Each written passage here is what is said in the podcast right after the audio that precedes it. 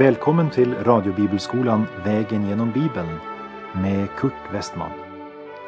Vi håller nu på med Josua bok. Slå gärna upp din bibel och följ med. Programmet är producerat av Norea Radio.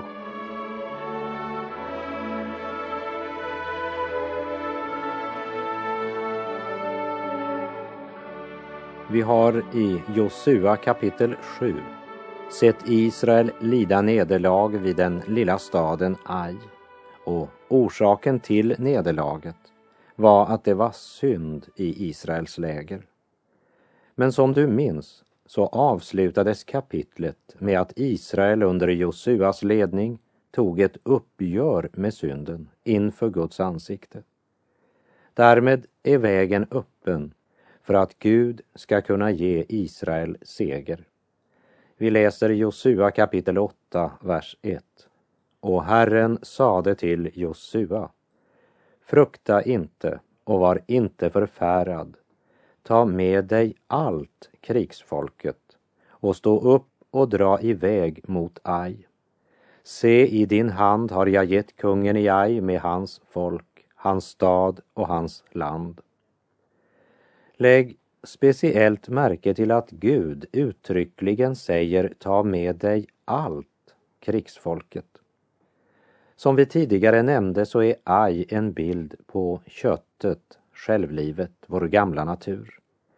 Köttet är vår största och farligaste fiende och vi behöver verkligen alla resurser i vår kamp mot köttet. Och vi läser Josua 8, vers 2. Och du skall göra med Ai och dess kung på samma sätt som du gjorde med Jeriko och dess kung. Dock må ni behålla rovet därifrån och boskapen som ert byte. Lägg nu ett bakhåll mot staden på andra sidan om den. När de intog Jeriko skulle de inte själva behålla något av bytet. Men allt skulle helgas Herren genom att tillspilloges. Men här i Aj kan de behålla hela rovet. Varför? Ja, man vet idag att det i Jeriko den gången var många sjukdomar och smittor som florerade. Och Josua kände inte till något om bakterier och dess spridning, men det gjorde Gud. Lägg också märke till att det är Gud som ger Josua strategin och fastslår att Aj ska erövras genom ett bakhåll. Josua är fortfarande under kommando av hövitsmannen över Herrens här. Och vi läser verserna 3 till och med 7. Då bröt Josua upp med allt krigsfolket för att dra iväg mot Aj. Och Josua valde ut 3000 man, de tappraste stridsmännen, och sände dem ut om natten.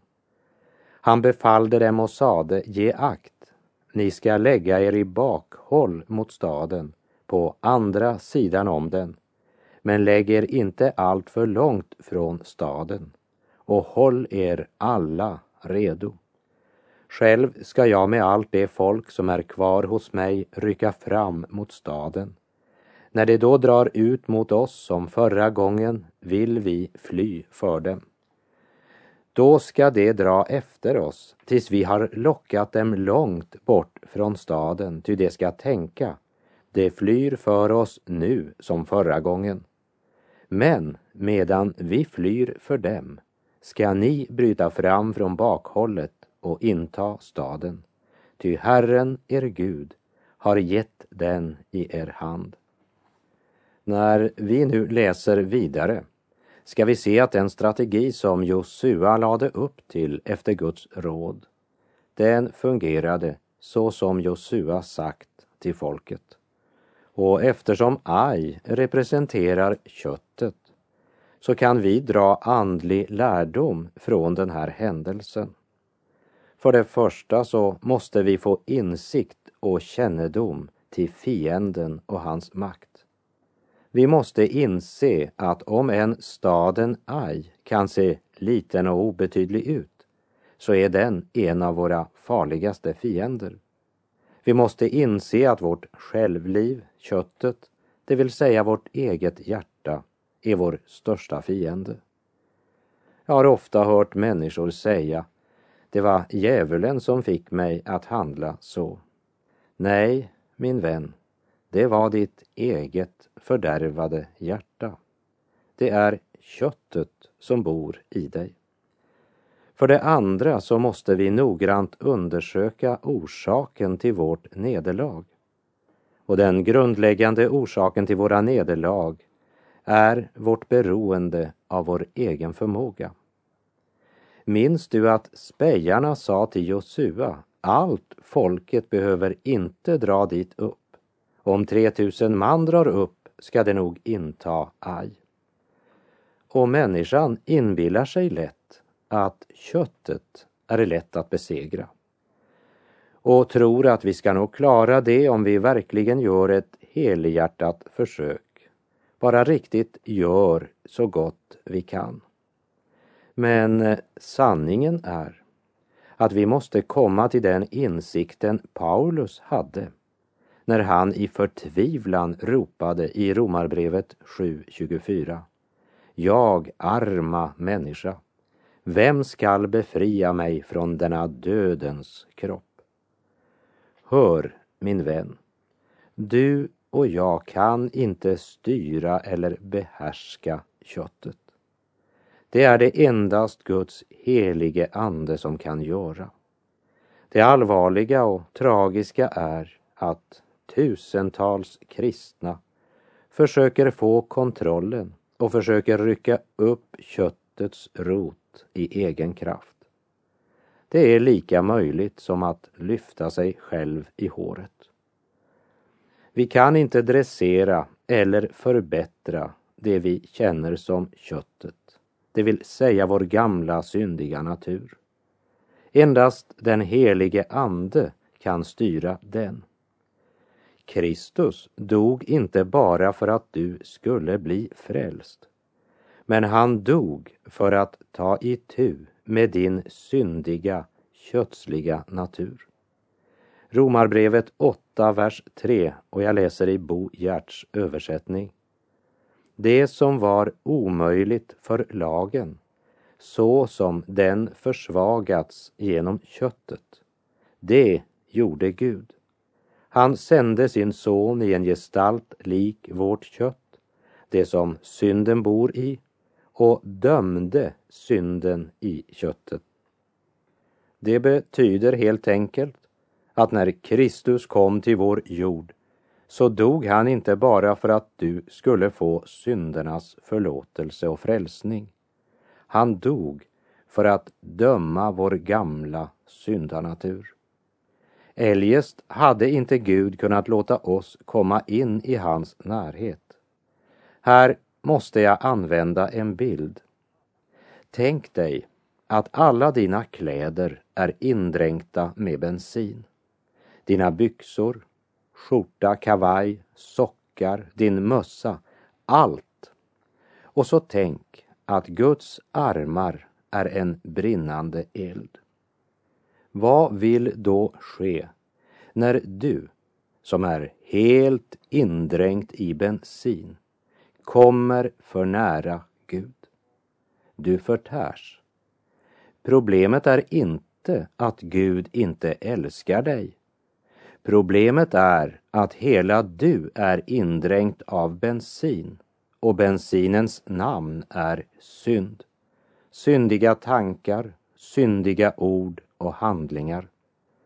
Som Paulus säger i Romarbrevets sjunde kapitel, vers 18. Jag vet att det inte bor något gott i mig, det vill säga i min kötsliga natur. Viljan finns hos mig, men inte förmågan att göra det som är gott.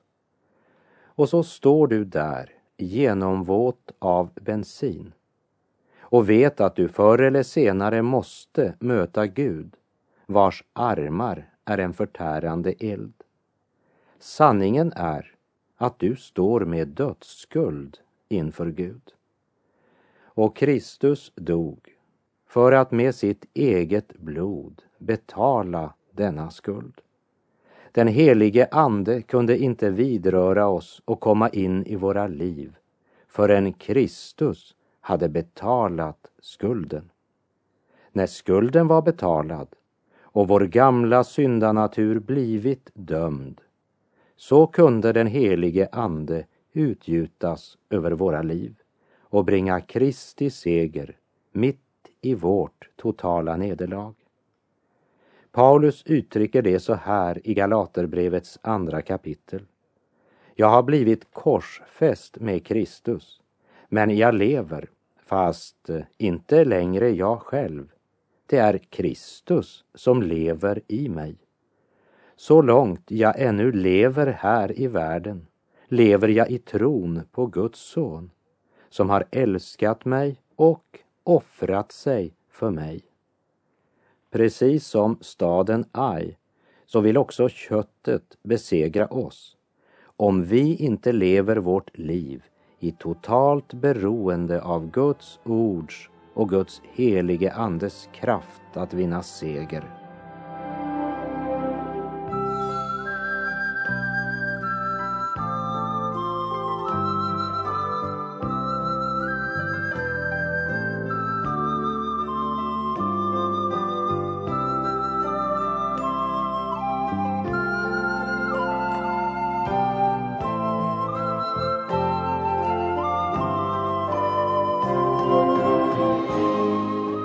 Därmed har vi kommit till avsnittet där Herren än en gång för Israels folk genom denna högtidliga handling vill inpränta sanningen om lydnadens välsignelse och olydnadens förbannelse. Och vi fortsätter och läser i Josua kapitel 8, vers 30 till och med 32.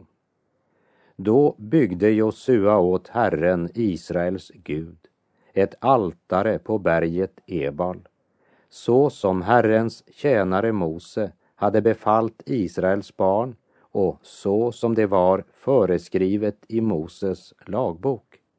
Ett altare av ohuggna stenar, vilka man inte hade berört med något järn. Och på det offrade de brännoffer åt Herren och slaktade tackoffer och han lät där på stenarna sätta en avskrift av Mose lag. Den lag som Mose hade skrivit och förelagt Israels barn. Efter segern vid Ai bygger Josua ett altare åt Herren Gud på berget Ebal. Därefter så gör Israels folk så som Herren hade befallt dem genom Mose. Och Josua läser upp välsignelsen och förbannelsen, så som vi minns den från femte Mosebok kapitel 11. Och vi fortsätter och läser i Josua kapitel 8, vers 34 och 35. Därefter läste han upp alla lagens ord, välsignelsen och förbannelsen, alldeles så som det var skrivet i lagboken. Inte ett ord av allt det som Mose hade befallt underlät Josua att läsa upp inför Israels hela församling med kvinnor och barn och inför de främlingar som följde med dem. Lägg märke till att hela lagen blev uppläst. De eh, hoppade inte över avsnittet som handlade om förbannelsen, men läste allt. Och alla skulle höra på när man läste upp lagen. Även kvinnorna och barnen, till och med de främmande som genom omskärelsen blivit upptagna bland Israels barn. Och det är en förebild till det som senare ska ske genom hedningarnas omvändelse i den nya paktens tid.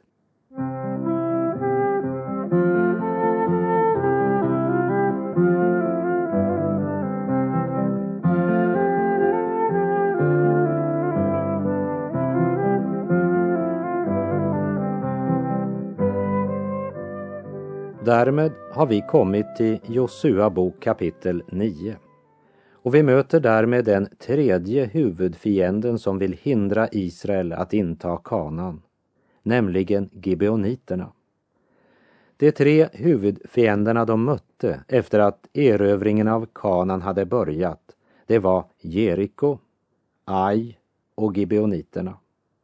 Och dessa tre fiender illustrerar tre fiender som en kristen möter idag.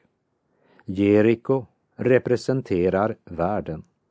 Ai representerar köttet och gibeoniterna representerar djävulen. Som du minns så var det Josuas strategi att först inta Jeriko, som låg centralt i landet, för att sedan inta Ai som låg nordöst om Jeriko och i söder låg en allians, en försvarspakt eller sammanslutning kan vi säga, av hetiter, amorer, kananer med mera och även folket i Gibeon. Och de var faktiskt den fiende som turen nu hade kommit till. Men Gibeons taktik är inte ärlig, öppen strid. Gibeons strategi är lögn, bedrägeri och hyckleri. Och hur smarta de var, det ska vi strax få se. Vi läser i Josua kapitel 9, verserna 1 och 2. Då nu alla de kungar som bodde på andra sidan Jordan i bergsbygden, i låglandet och i hela kustlandet vid Stora havet upp mot Libanon hörde vad som hade skett. Hetiterna, amoreerna, kananéerna, Periseerna, hiverna och Jebuséerna, slöt de sig enigt samman för att strida mot Josua och Israel. Det är helt uppenbart att dessa kungar hade planlagt att förena sig i striden mot Israel. Men ser ut som om de av en eller annan orsak inte lyckades samlas lika väl. Och de kunde inte förhindra att Israel intog landet. Och det kan förklara Gibeons avhopp från alliansen. Deras plan var inte strid, men ett fredsfördrag. Och vi läser verserna 3 till och med 9. Men när invånarna i Gibeon hörde vad Josua gjort med Jeriko och Ai tog också de sin tillflykt till list. De gick iväg och påstod sig vara sändebud. De lade utslitna packsäckar på sina åsnor likaså utslitna, sönderspruckna och lagade vinläglar av skinn och tog utslitna, lappade skor på sina fötter och klädde sig i utslitna kläder. Dessutom var allt det bröd de tog med sig till reskost torrt och söndersmulat. Så gick det till Josua i lägret vid Gilgal och sade till honom och Israels män. Vi har nu kommit hit från ett avlägset land. Slut nu förbund med oss. Men Israels män svarade hivéerna, Kanske bor ni här mitt ibland oss. Hur skulle vi då kunna sluta förbund med er? Då sade det till Josua. Vi vill bli dig underdåniga. Josua frågade dem. Vilka är ni då och varifrån kommer ni? Det svarade honom. Dina tjänare har kommit från ett mycket avlägset land för Herrens din Guds namns skull. Ty vi har hört ryktet om honom och allt vad han har gjort i Egypten. Gibeoniterna var mycket smarta och en samling lögnare. De låtsas att de är sändebud från ett mycket, mycket avlägset land fast de bodde strax utanför Jerusalem. Och de säger till Josua att eh, orsaken till att de kommer är på grund av det de hört om Herren Gud. Allt vad han har gjort i Egypten låter det inte fromt.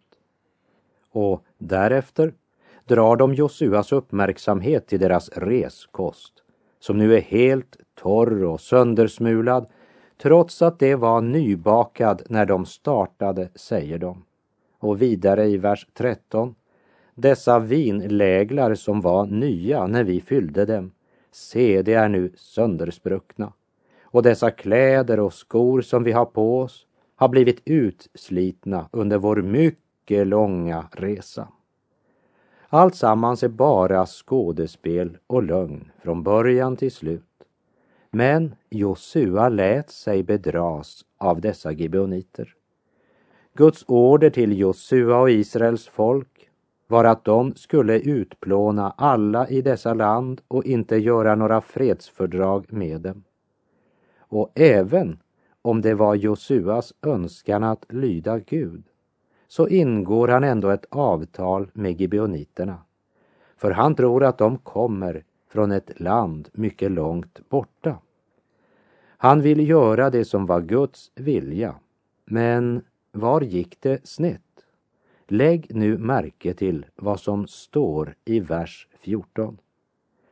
Då tog männen av deras reskost, men rådfrågade inte Herrens mun. Man litade på sin egen förmåga och sitt eget omdöme. Enligt Guds ordning skulle de i situationer då det var svårt att veta Guds vilja söka svaret genom Urim och Tummin, det vill säga genom en speciell lottkastning. Urim betyder ljus och Tummin rättfärdighet. Genom den här händelsen ger ordet oss en kraftig varning mot att handla på egen hand utan att söka råd och ledning hos Gud och utifrån Guds ord pröva om andarna är från Gud. Vi glömmer så lätt den sanningen att Satan kan komma i skepnad av en ljusets ängel. Det går som ett tungt suck genom den fjortonde versen då tog männen av deras reskost, men rådfrågade inte Herren. Jeriko representerar världen. Hur övervinner man världen? Genom tro. Aj representerar köttet. Hur besegras köttet? Inte genom att strida mot det, men genom att inse och erkänna vår svaghet bekänna synden för Gud och låta Guds helige ande segra för oss. Kom ihåg att det var Gud som sa jag ska ge er aj. Men nu gäller det alltså den tredje fienden, gibeoniterna, som representerar djävulen. Eftersom Efeserbrevet i det nya testamentet korresponderar med Josua bok i det gamla testamentet finner vi en viktig parallell här i Efeserbrevet 6, vers 11. Ta på er Guds rustning så att ni kan hålla stånd mot djävulens lömska angrepp. På samma sätt som Israels barn skulle ha varit vakna för gibeoniternas lister och knep, så måste den troende idag se upp för djävulens lömska knep och lögner och list. I Efesierbrevet 6, vers 12 står det. Ty det är inte mot varelser av kött och blod vi har att kämpa, utan mot härskarna, mot makterna, mot herrarna över denna mörkrets värld, mot ondskans andemakter i himlarymderna. Vår verkliga fiende idag är inte fiender av kött och blod, utan furstar, världshärskare och ondskans andemakter i himlarymderna. Han är Satan. Men hur många är det som känner igen honom idag? Vad är det han gör? Ja, han försöker lura dig att sluta fred med honom. Jag är inte säker på att han är intresserad av att göra dig till alkoholist eller stoffmissbrukare. Jag tror att han skäms över sin skara på barer, diskotek, nattklubbar och andra syndens nästen i världen. Han var i kyrka och församlingshus förra söndagen och han kommer även att vara där nästa söndag. Han vill att du ska vara religiös och att du ska falla ner och tillbedja honom. Han är smart och många kristna låter sig imponeras av hans reskost. Den verkar så äkta. Djävulen kan verkligen tillslöja människans ögon. Paulus säger i Andra Korinthierbrevets andra kapitel för att inte Satan skulle få övertaget över oss. Vad han har för avsikter vet vi ju. Men tyvärr är du och jag ofta allt för nonchalanta inför hans uppfinnsamhet och list. Vi borde ödmjukt böja oss under Gud, som Jakob säger i Jakobs brevs fjärde kapitel, vers 7. Böj er alltså under Gud, stå emot djävulen och han ska fly för er. Ja, vi behöver sannerligen böja oss under Gud och förbli i hans närhet. För Satan är ute för att förleda Guds barn. Jag är förvånad över dårskapen hos många kristna idag som blir så otroligt imponerade av alla möjliga sensationer. Vet du varför andliga svärmare har en sådan framgång? Det är därför att många kristna ger dem sitt stöd utan att undersöka förhållandena närmare. Som Josua och Israels barn i sitt möte med gibeoniterna. När man smakade på gibeoniternas reskost men inte rådfrågade Herrens mun. Vi ska inte ingå avtal och stödja sådant som vi inte har någon närmare kunskap eller information om. Gibeoniternas restkost har bedragit mer än ett sant Guds barn. Därför att Herren blev inte rådfrågad. Man studerade inte skriften. Och vi läser vers 19 och 20. Då sade alla hövdingarna till hela menigheten. Vi har gett dem vår ed vid Herren, Israels Gud. Därför kan vi nu inte röra dem. Detta är vad vi vill göra med dem när vi låter dem leva, för att inte vrede må drabba oss för edens skull som vi har svurit dem.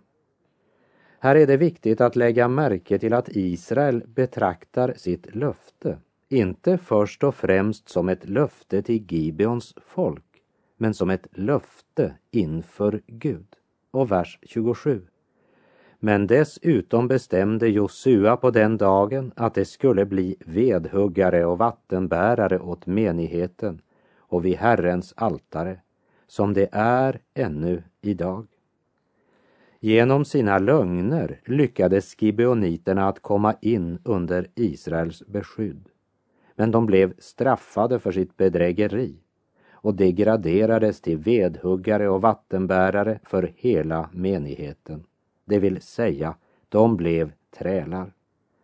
På samma sätt går det i andlig betydelse för de som inte av uppriktigt hjärta genom sann omvändelse och tro omvänder sig till Guds församling.